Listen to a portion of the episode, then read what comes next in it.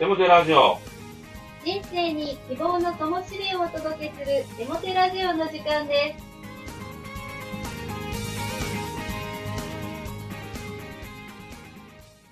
皆さん、お元気ですね。パーソナリティのテモテ牧師こと新谷和重と、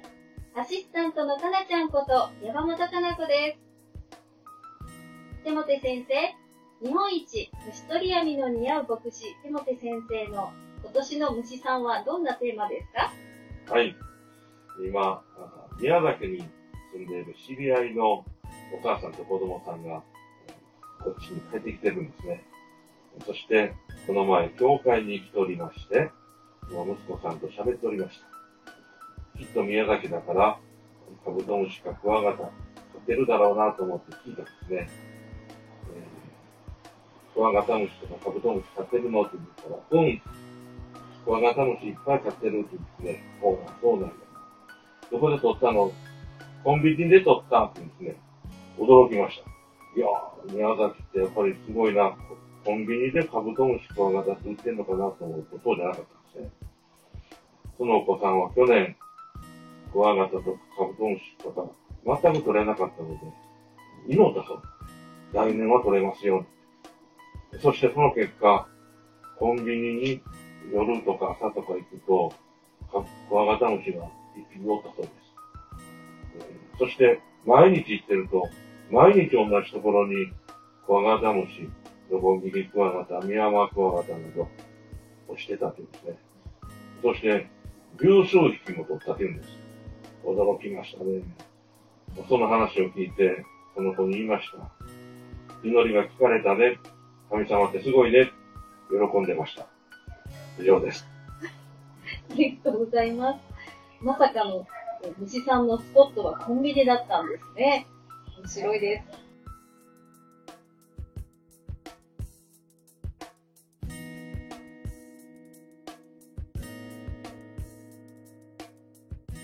今日のゲストは先週に引き続き小松優太さんです小松優太さんこんにちはこんにちは。今日のお話は恋と神様についてです。お願いします。はい、恋との神様の話ですけど、まあ何を隠そう僕の失恋話をしたいなと思うんですけども、あの僕が前働いていた職場で、あのまあ僕が恋をしてですね、お付き合いすることになった女性がいてですね、まあ職場で結構近い関係だったんですね。その時こうまあ福祉の働き児童養護の働きをしていて住み込みで働いていて、まあ、同じ家の中でこう、まあ、家族のように住んでいた、まあ、一人女性と、まあ、僕は恋をしてクリスチャンの女性でしたけど恋をしてまあ、うん、いい感じまあいい感じっていうか楽しくお付き合いをしていたんですけどある時ふとですね呼び出されて何かなと思ったらめっちゃ真剣な顔されて別れましょうって言われて、えー、みたいな、何があったのみたいな思ったんですけど、まあそれでお別れすることになって、もうめっちゃ僕は大好きな、まあだその時大好きだった人だったので、うわ、ショックやわと思って、で、もう何もできなくなって、で、まあ同じ職場なので、もう合わせるわけですよ、顔を。そしたらもう気持ち悪くなってきて、吐き出したくなる思いをしたことがあって、なんかそれぐらいもうどん底に落ちたことがあって、もう何もできなくなってもうこんなこううなだれるっていうことが多かったんですけどでもその時にこうまあ聖書も読めなくなるし祈れなくもなっていってもう何もできなくなったんですけどある時ふとこう聖書を開いてどこの箇所だったかな忘れましたけどもでもその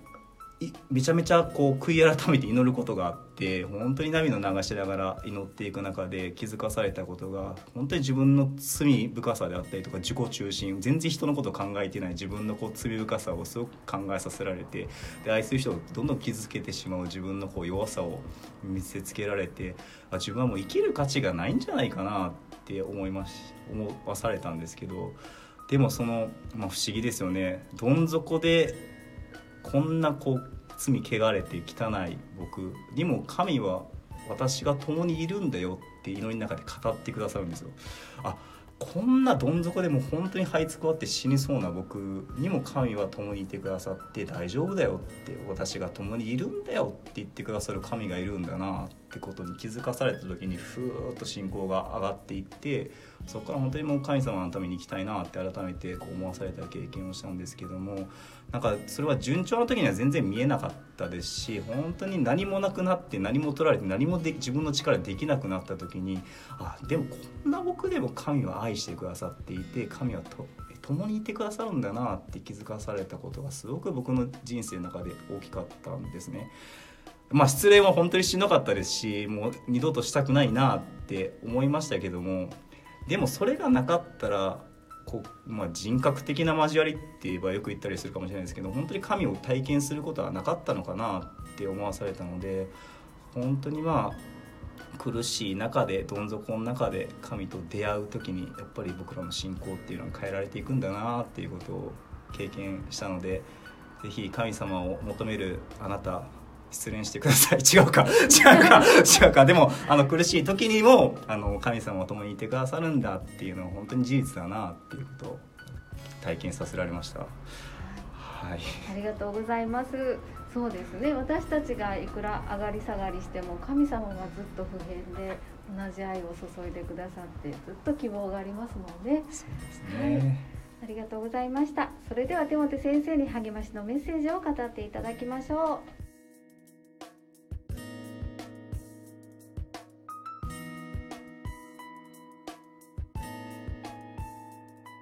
小松優太さん、正直なお明かしありがとうございました。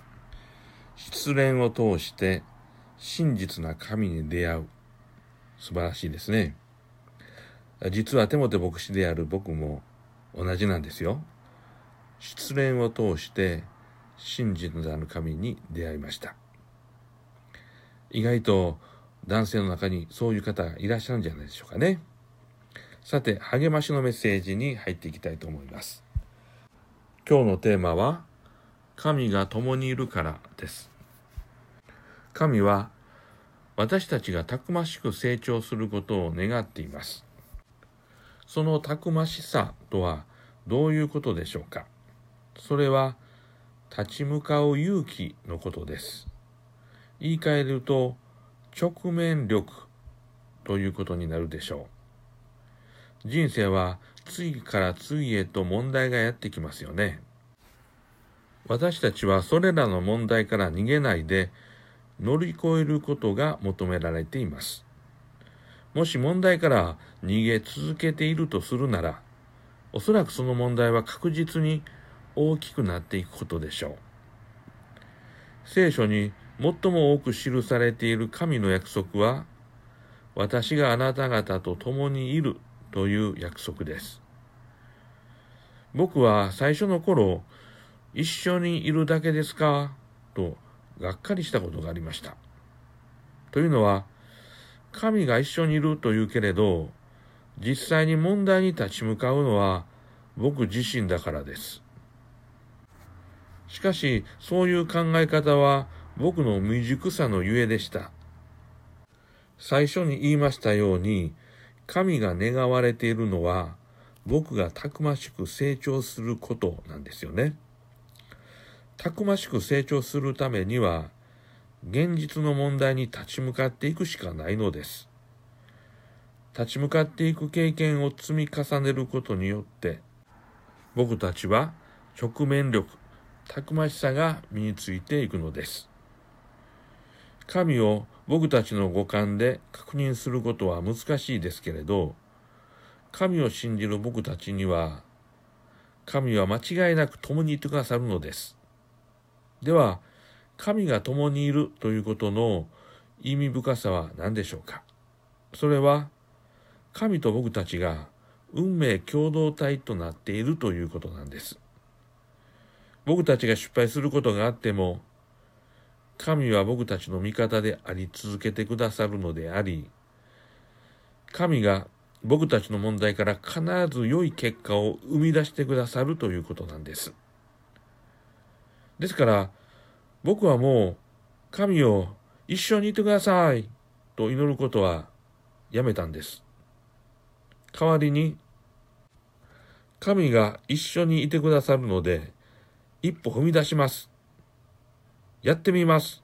と宣言するようにしています。恐れと不安がなくなるのを待っていてはなりません。なぜなら、いくら待っていても、恐れと不安は消えることなく、必ずまた湧いてくるからです。神があなたと共にいるのです。ですから、恐れと不安を小脇に抱えて一歩踏み出す。これが重要です。僕たちが行動するとき、神も行動し始めてくださるのです。神が共にいてくださるので、やってみます。チャレンジします。この信仰を大切にしてください。聖書の言葉。神が私たちの味方であるなら、誰が私たちに敵対できるでしょう？ローマ8章31節お祈りをいたします。神よ、あなたが私と一緒にいてくださることを感謝します。神が共にいるので、恐れと不安がありつつも、一歩踏み出し続けます。イエスの皆によって祈ります。アーメン。